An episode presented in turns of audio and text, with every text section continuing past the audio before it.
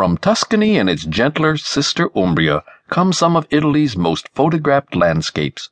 This is the countryside of a thousand postcards, and the images they depict, pole-straight cypress trees, olive groves, fields full of vibrant sunflowers and luscious vines, bottle-green rolling hills, and medieval villages perched on rocky spurs, are as much an attraction as the artistic heritage of Florence, Siena, and Pisa.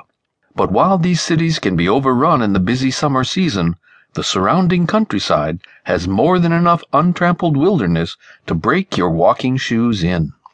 The broad arc of the Apennine mountain range marks Tuscany's northern borders, sweeping east and south into Umbria.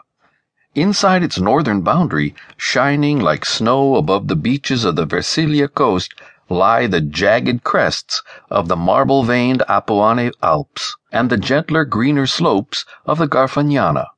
Farther east, there are horse-riding trails aplenty in the thick, woody uplands of Mugello and the national park of the Casentino forests.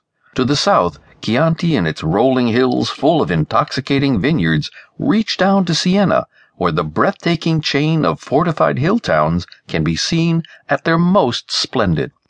Sun lovers should head to the miles of beach on Tuscany's coast and its nearby offshore islands, the Seven Sisters of the Tuscan Archipelago.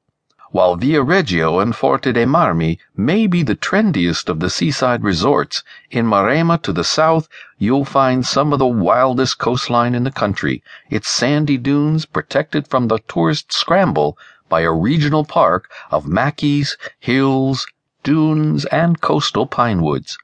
Landlocked Umbria, the green heart of Italy, may not completely match Tuscany's geological variation, but it comes close.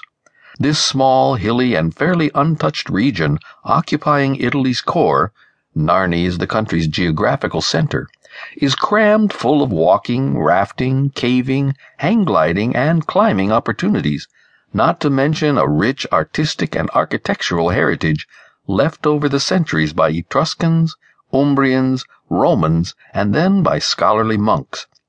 Hikers seek out the Apennines, which in Umbria's eastern margins become more rugged and soar to great heights in the savage peaks of the Monti Sibillini. Close by lie Piano Grande's prairie-like expanse and the plush green of the Valnerina, home to the Marmore Falls, the highest in the country, and an eerie labyrinth of canyons cut out over centuries by the Nera River. Water sports are best at Lake Trasimeno, the largest body of water on the Italian peninsula.